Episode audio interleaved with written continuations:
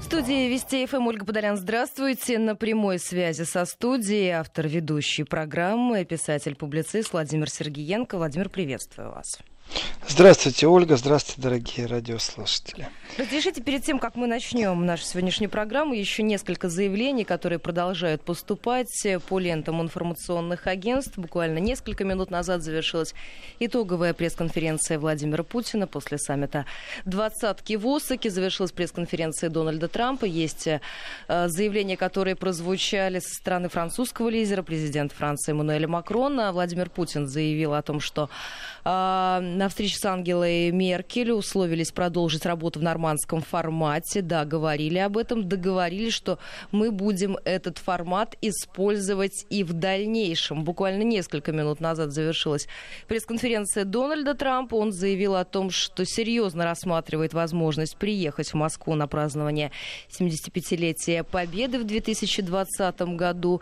И он также заявил, что подробно останавливался на теме контроля над вооружениями на переговорах в Осаке с российским президентом Владимиром Путиным. Вообще Трампу очень много задавали вопросов по поводу этой встречи, этих переговоров. И заявление Эммануэля Макрона, он говорил о возможности построить новое партнерство с Россией, о необходимости построить новую архитектуру доверия и безопасности между Европой и Россией. И отметил возможность построения нового партнерства с Москвой. Это самое последнее э, заявление лидеров, э, которые подводят итоги встречи э, саммита Большой Двадцатки в Осаке. И по поводу немецкой тематики и проблематики сегодня также приходили сообщения по лентам информагентств. Владимир Ангеле Меркель пришлось объясниться по поводу проблем э, со здоровьем. Мне об этом спрашивали, и она комментировала недавние приступы дрожи во время официальных мероприятий. Я знаю, что в Германии эта тема очень активно обсуждается. Ну, все рассказали, Ольга. Прям даже не знаю, с чего теперь начинать, если исходить из политической повестки. В субботу иногда говорю не о политике, вне политики, но мне кажется, это не получится. Вначале хочу рассказать о маленьком сюрпризе, который э, на полях G20 э, произошел, и подарки, который получил Трамп из Европы. Об этом мало говорят, но это очень такой существенный шаг. Я бы даже сказал так, это не подарок, это пилюля, которую дали Трампу.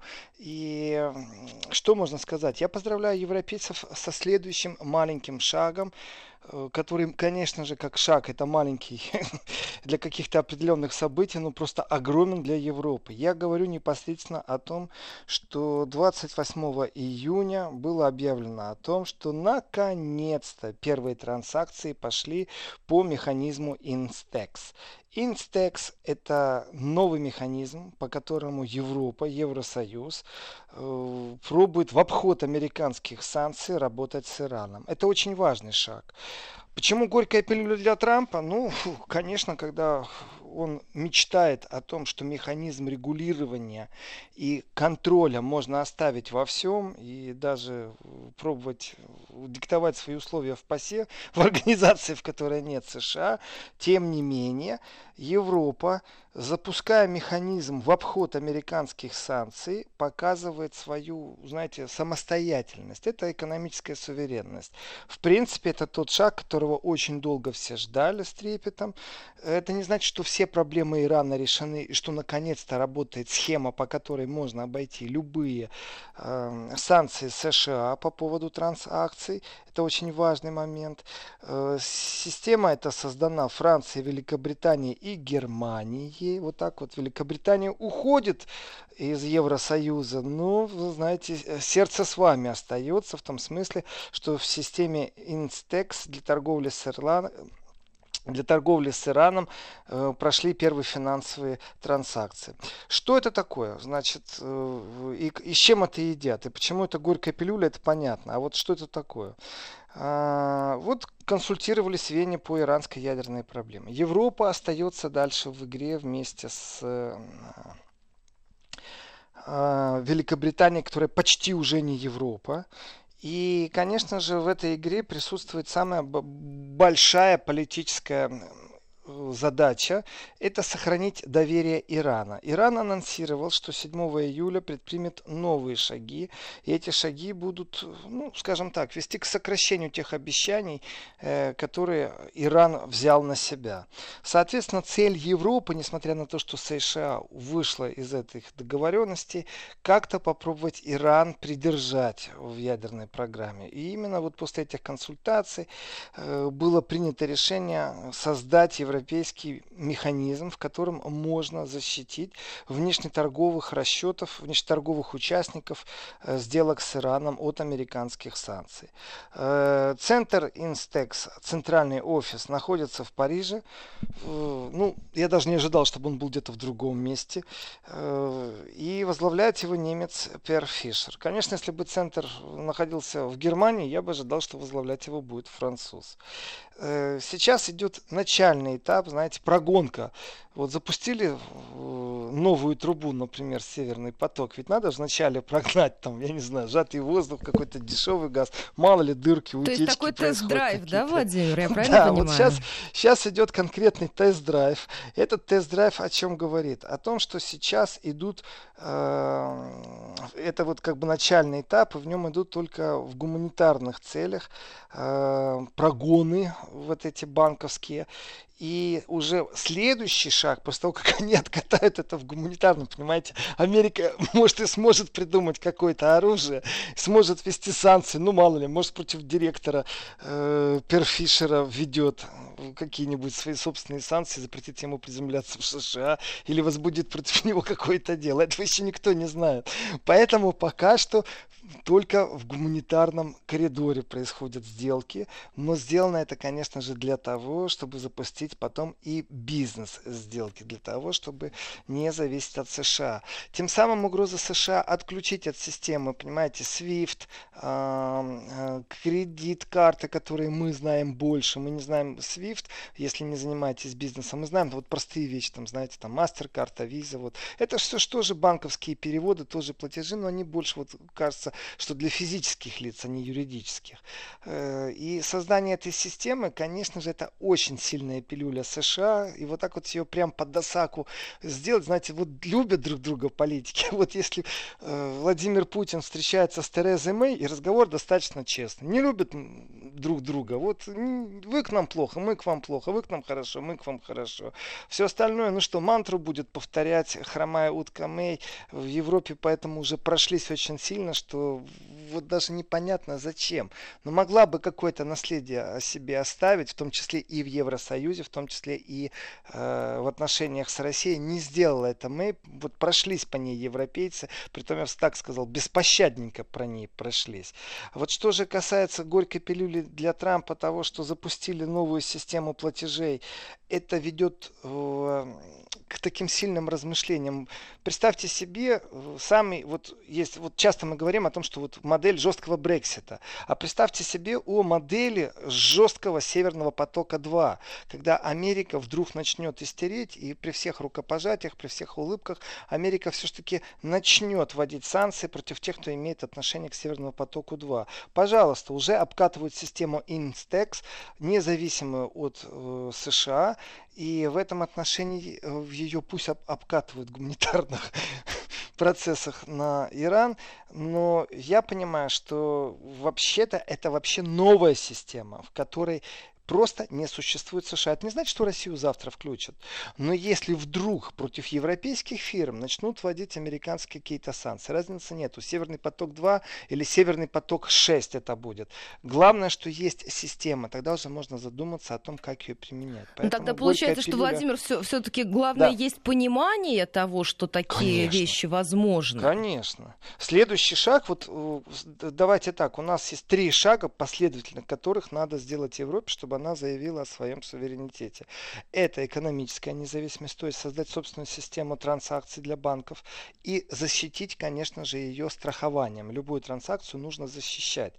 А, тогда это ну, скажем так, это, конечно же, не нокаут в системе США, но это шаг вот именно туда, в суверенность.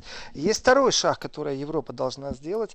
Это безумно тяжелый шаг, э, и политический, и волевой, и финансовый. Это действительно создать новую армию, которая не имеет отношения к блоку НАТО, которая не имеет отношения к США. И если Европа пойдет на этот шаг, это значит, что частично э, финансирование НАТО как таковых, конечно же, вроде бы и будет, но тем не менее оно уже будет в другом контексте, в других рамках. Это очень опасная игра, которая ну, не понравится никому, в том числе и России по логике вещей она не понравится, потому что если у НАТО существуют четкие параграфы, например, страна, в которой есть территориальные споры или в которой там идут военные действия, она не может быть включена в НАТО, то если будет создана новая структура военная в Европе, она не будет связана такими договоренностями, она может в том числе стать дублиром, дубляжом таким э, системы НАТО, но при этом придумать свои новые параграфы, в которых есть возможность присоединения тех стран, о которых э, не хотелось бы сегодня думать в контексте, э, чтобы в них непосредственно могли располагаться немецкие леопарды, как это делают в странах Балтии сейчас. Я говорю конкретно об Украине. Это тяжелый политический шаг, но это второй шаг, который Европа может сделать к своему суверенитету. И тогда э, Америка действительно будет должна в, в военных протоколах соблюдать протекционизм и договариваться э, со странами индивидуально. Но в этом контексте Евросоюз пробовать будет выработать единую внешнюю политику. То есть вот то, что успеет сегодня США сделать и расположить э, на территории Польши, допустим, сейчас это возможно, но через некоторое время вполне возможно, что это будет больше невозможно, а, потому что будет единое правило, единая внешняя политика Евросоюза. Именно об этом можно подумывать, если к власти э, придут не ставленники горизонтальной Европы, а именно вертикали власти из Брюсселя, когда будет все предписано в том числе и содействие в военном секторе. Так что э, горькая пилюля Трампа, о которой никто не говорит, произошла. Она хоть и незамеченная, но очень важная. На полях официально мало кто говорил, но кулуарно об этом говорили много. Потому что система Instex это важный шаг, в принципе, не только в суверенитете Европы, но и в стабилизации на Ближнем Востоке. Вот этот момент очень важен. И кто бы ни разговаривал с Трампом, все равно разговор будет о Ближнем Востоке. Кто бы ни говорил с Владимиром Путиным, разговор будет тоже в том числе о Ближнем Востоке. Это горячая точка планеты. И э, ну, никто не заинтересован в горячей стадии войны и такого сильного разжигания. Э, не только потому, что, знаете, ресурсы подорожают на планете и будет кризис, и цены взорвутся. И простой обыватель это почувствует, засовывая э, пистолет в в свой бензобак на заправках. Это вообще приведет к определенному кризису и вполне возможно к э, непредсказуемым ситуациям, которые никто не хочет. Вот поэтому система Instex, она является в том числе и такой, знаете, надеждой стабилизации на Ближнем Востоке.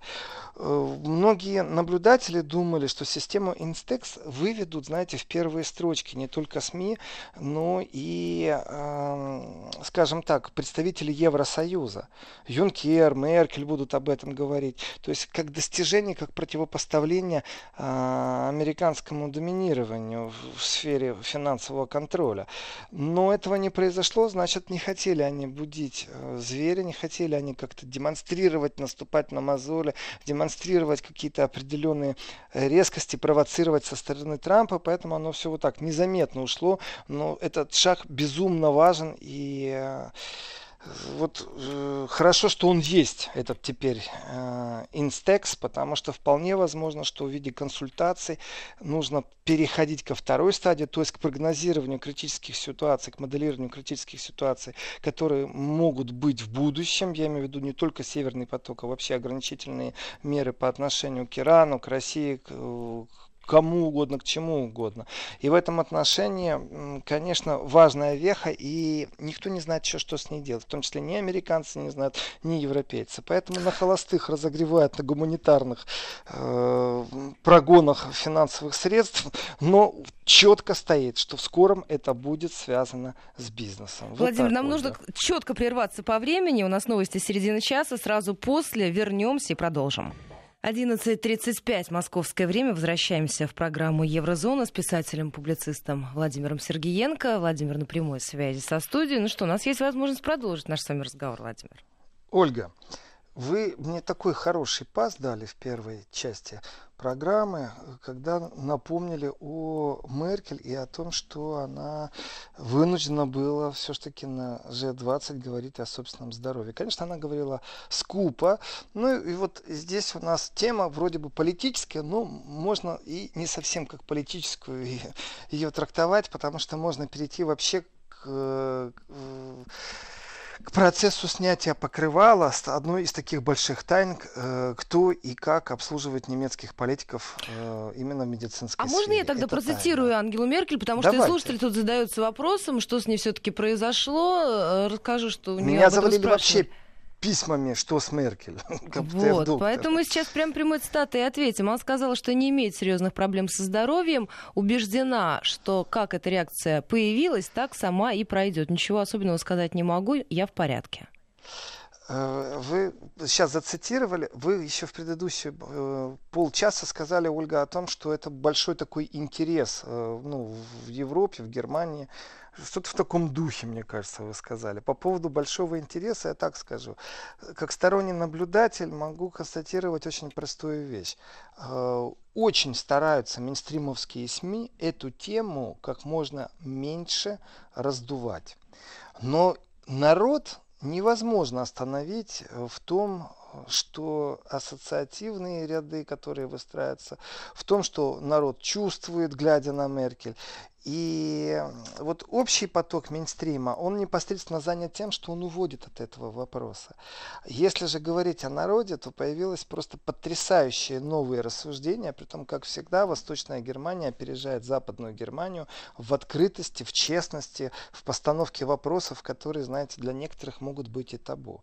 И здесь, конечно же, наши радиослушатели поймут ассоциацию и поймут тревогу восточных жителей, потому что только у нас на постсоветском пространстве есть такой опыт, когда уже э, политический лидер говорить не может практически, если он говорит непонятно, это потом дает повод сатирикам. Это не только э, на территории Советского Союза было, что анекдоты появились о том, как Брежнев говорит, что вот у него проблема, его непонятно было. В Германии точно так же был Хонекер, которого точно так же э, потом много раз склоняли в анекдотах и сатирики по нем проходились. Вот это вот политическое долгожительство в советской системе, э, когда ну кто же, как не этот человек, оно вроде бы как в Германии отсутствует. И вот сейчас прям идет всплеск обсуждений на тему того, что, во-первых, Меркель очень давно в кресле канцлера. То, что она в политике очень давно, это такое дело. Но она еще и как руководитель государства очень давно. И вот руководитель государства э, за последние 10 дней два раза ярко выраженно э, имел э, приступы неудержимой дрожи, можно так сказать. Именно неудержимой дрожи. Я не доктор, я не специалист, чтобы какие-то диагнозы ставить. И в этом отношении разговор идет, скажем так, по двум тропам. Первое. А может ли кто-то сейчас четко сказать, что Меркель в состоянии э, руководить государством? А ведь вполне возможно, что у нее какая-то специфическая болезнь, мы не знаем какая. И когда ей дают препараты, ей хорошо. А под действием препаратов, может быть, она находится в какой-то эйфории, может, она не может выполнять государственную деятельность. В таком случае, кто может ей поставить этот вопрос? Народ начал шептаться. И вот этот Ну, вот то есть, народ Владимир, гомон- можно я вас перебью? Я уточню. Да, то есть конечно. этот вопрос не находится в плоскости, так сказать, каких-то, ну, может быть, даже неприличных, все-таки речь идет о здоровье комментаторов со стороны недоброжелателей Ангелы Меркель. Этот вопрос волнует рядового избирателя. Состояние здоровья канцлера. Абсолютно четко замечено. Абсолютно. И вот рядовой избиратель, э, плюс, э, скажем так, те злые языки в политике, которые присутствуют, это оппозиционные силы, которые, э, понимаете, не только при интервью, когда их спрашивают, что вы думаете о, о Меркель, можно в тексте не передать того, что этот политик сказал. Он сказал там, все нормально, нет, ничего, не буду комментировать. Но при этом он может глаза поднять к небу, выразить своей мимикой что-то так, что это не передается словами словами или нужно специально описывать, но претензию в том, что он сказал, вот надо ей уходить или надо оставаться, мы обеспокоены, ничего не скажешь. И вот, вот есть такие политики, которые именно оппозиционного плана, которые призывали Меркель к тому, чтобы она покинула кресло канцлера не только благодаря ошибкам миграционной политики, но и потому, что она там просто засиделась, что она оторвалась от народа. И теперь, конечно же, на эти угли плеснули просто керосина такого, знаете. И плюс на этот керосин накладывается действительно разговоры о том, как судачат простой обыватель. А дайте, пожалуйста, нам информацию. Вот в США и во Франции прям возведено в ранг, вы знаете, что врачи отчитываются за состояние руководителя государства. То есть, да, проверили, с ним все в порядке, то-то и то-то. Не значит, что мы знаем четко, сколько единиц там у него, не знаю, там, э, лейкоцитов или, или какое у него содержание сахара. Вот понятия мы не имеем. Но мы знаем, что врачи держат какой-то стейтмент, и на основании этого ты знаешь, что руководитель твоего государства здоров.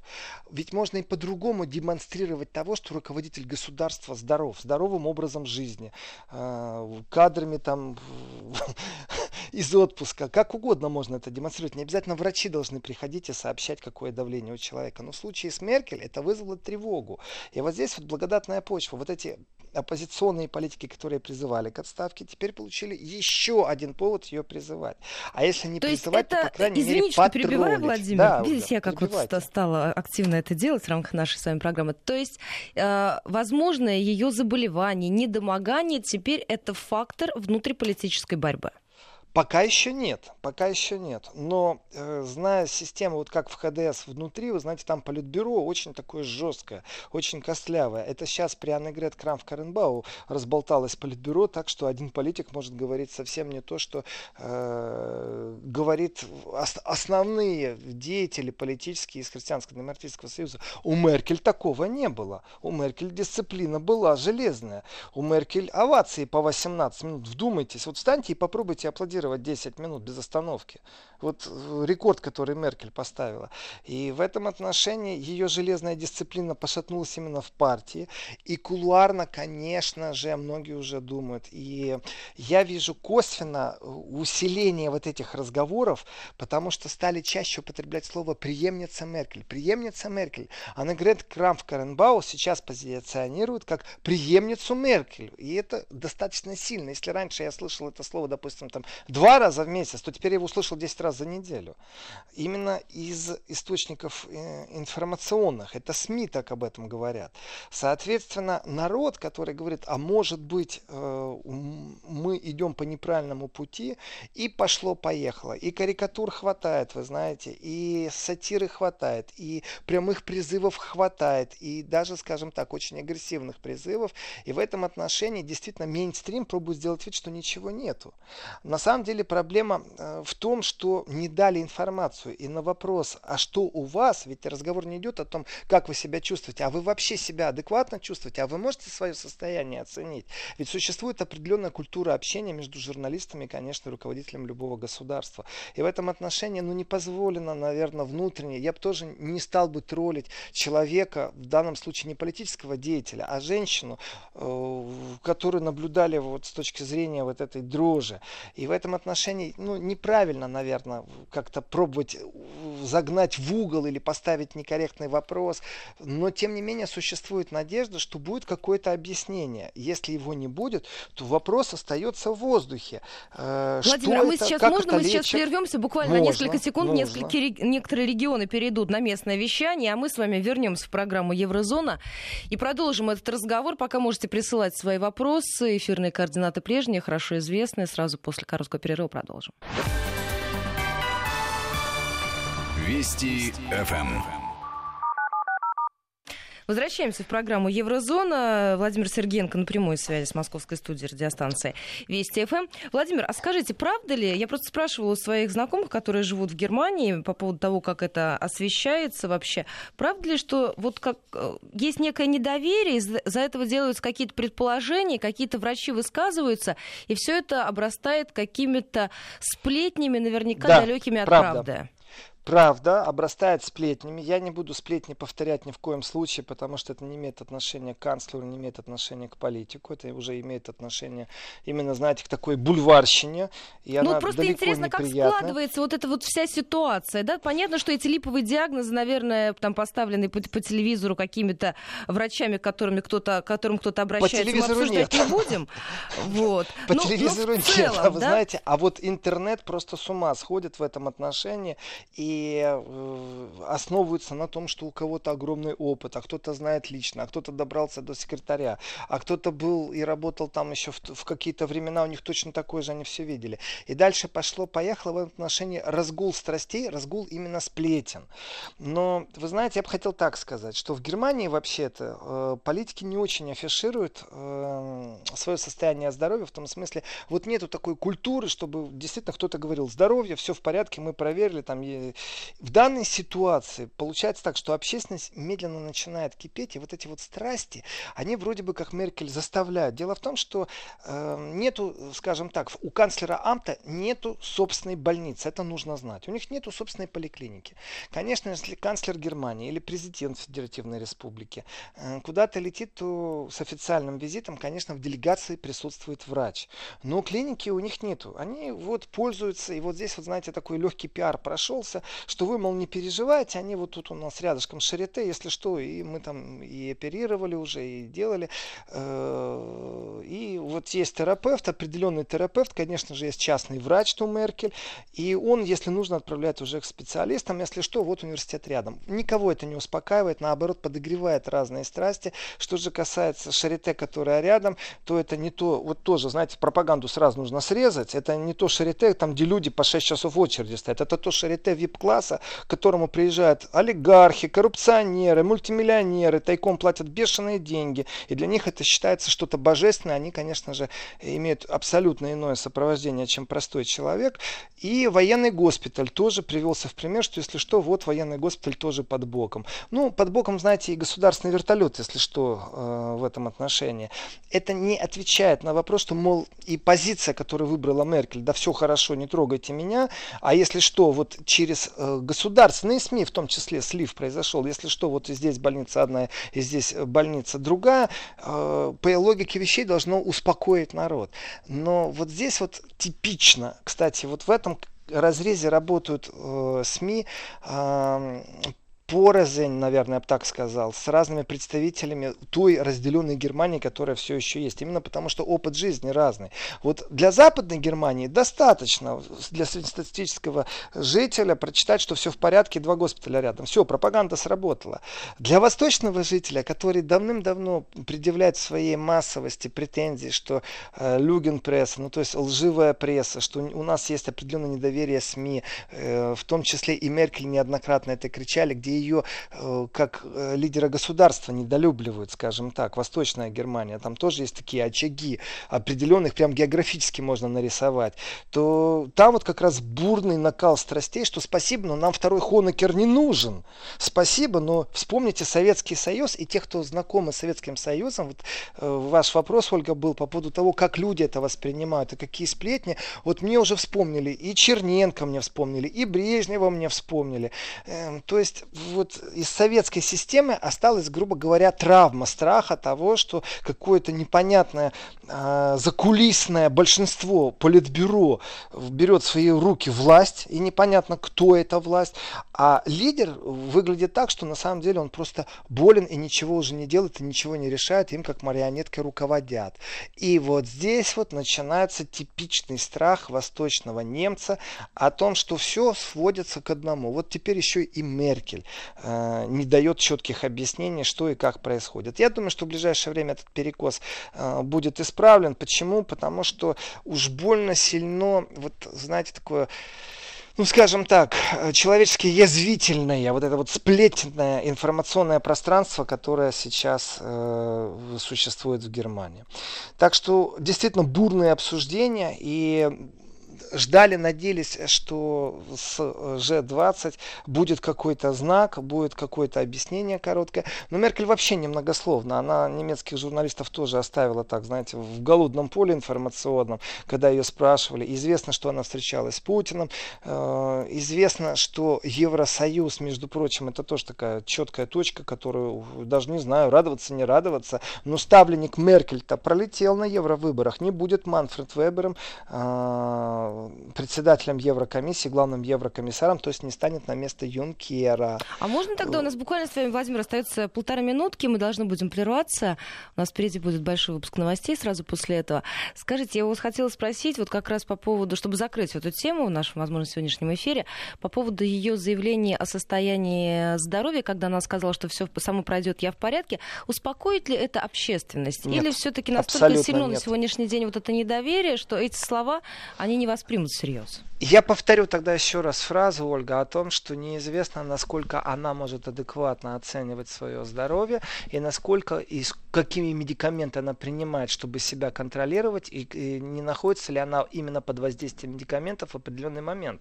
Вот здесь вот самая большая тревога, и это то э, такое, знаете, разгоряченное место, прям вулканирующее, в котором именно и оппозиция, именно недруги Меркель очень сильно раздувает огонь. Мол, объясните, что происходит. Вот это просто все хорошо, нам этого мало. Поэтому недостаточно, если вот просто сказать, достаточно, недостаточно? Нет, недостаточно. От нее ожидают того, что должно быть какое-то объяснение, и, скорее всего, по возвращению Меркель в Германию, она прочувствует, будет произведен анализ общественного мнения, после чего она должна как-то отреагировать. Речь еще не идет об ее отставке, но если посмотреть интернет-мнение, то, конечно же, вот эти интернет-диванные сержанты, интернет-диванные полковники сообщают, что у них есть точная информация, что Меркель в сентябре уже не будет канцлером. Но это еще раз, это уже такие, знаете, э, вот бабушки возле подъезда сидят и знают все лучше всех на свете, но страсти кипят. Вот это факт. Ну вот скажите, то есть кипят. получается, что это на сегодняшний день одна из таких ключевых тем для обсуждения в Германии? Но в интернете, В не интернете, в СМИ, да? не в мейнстриме, не в мейнстриме. Мейнстрим как раз пробует это все затушить сделать, знаете, все под контролем. Они так цитируют, они не раздувают огонь.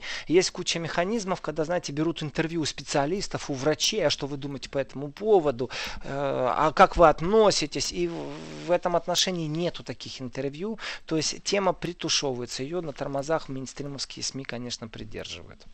У нас нам продлили немножко время, Владимир, сделали так называемый длинный финал. А, спрашивают вас э, из Владимирской области по поводу пекла в Европе. Ощущаете ли вы на себе? Вы в самом начале программы сказали, что мы, э, э, что в субботу вы хотели говорить не о политике в первую очередь, но раз время у нас Ну, немножко извините. продлилось, расскажите слушателям про пекло. Из Владимирской области очень сильно беспокоятся по этому поводу. Как справляетесь? Вы знаете, насчет справляться и Европы. Пекло действительно сильное, и э, город Берлин не готов э, к температуре 40 градусов, конечно.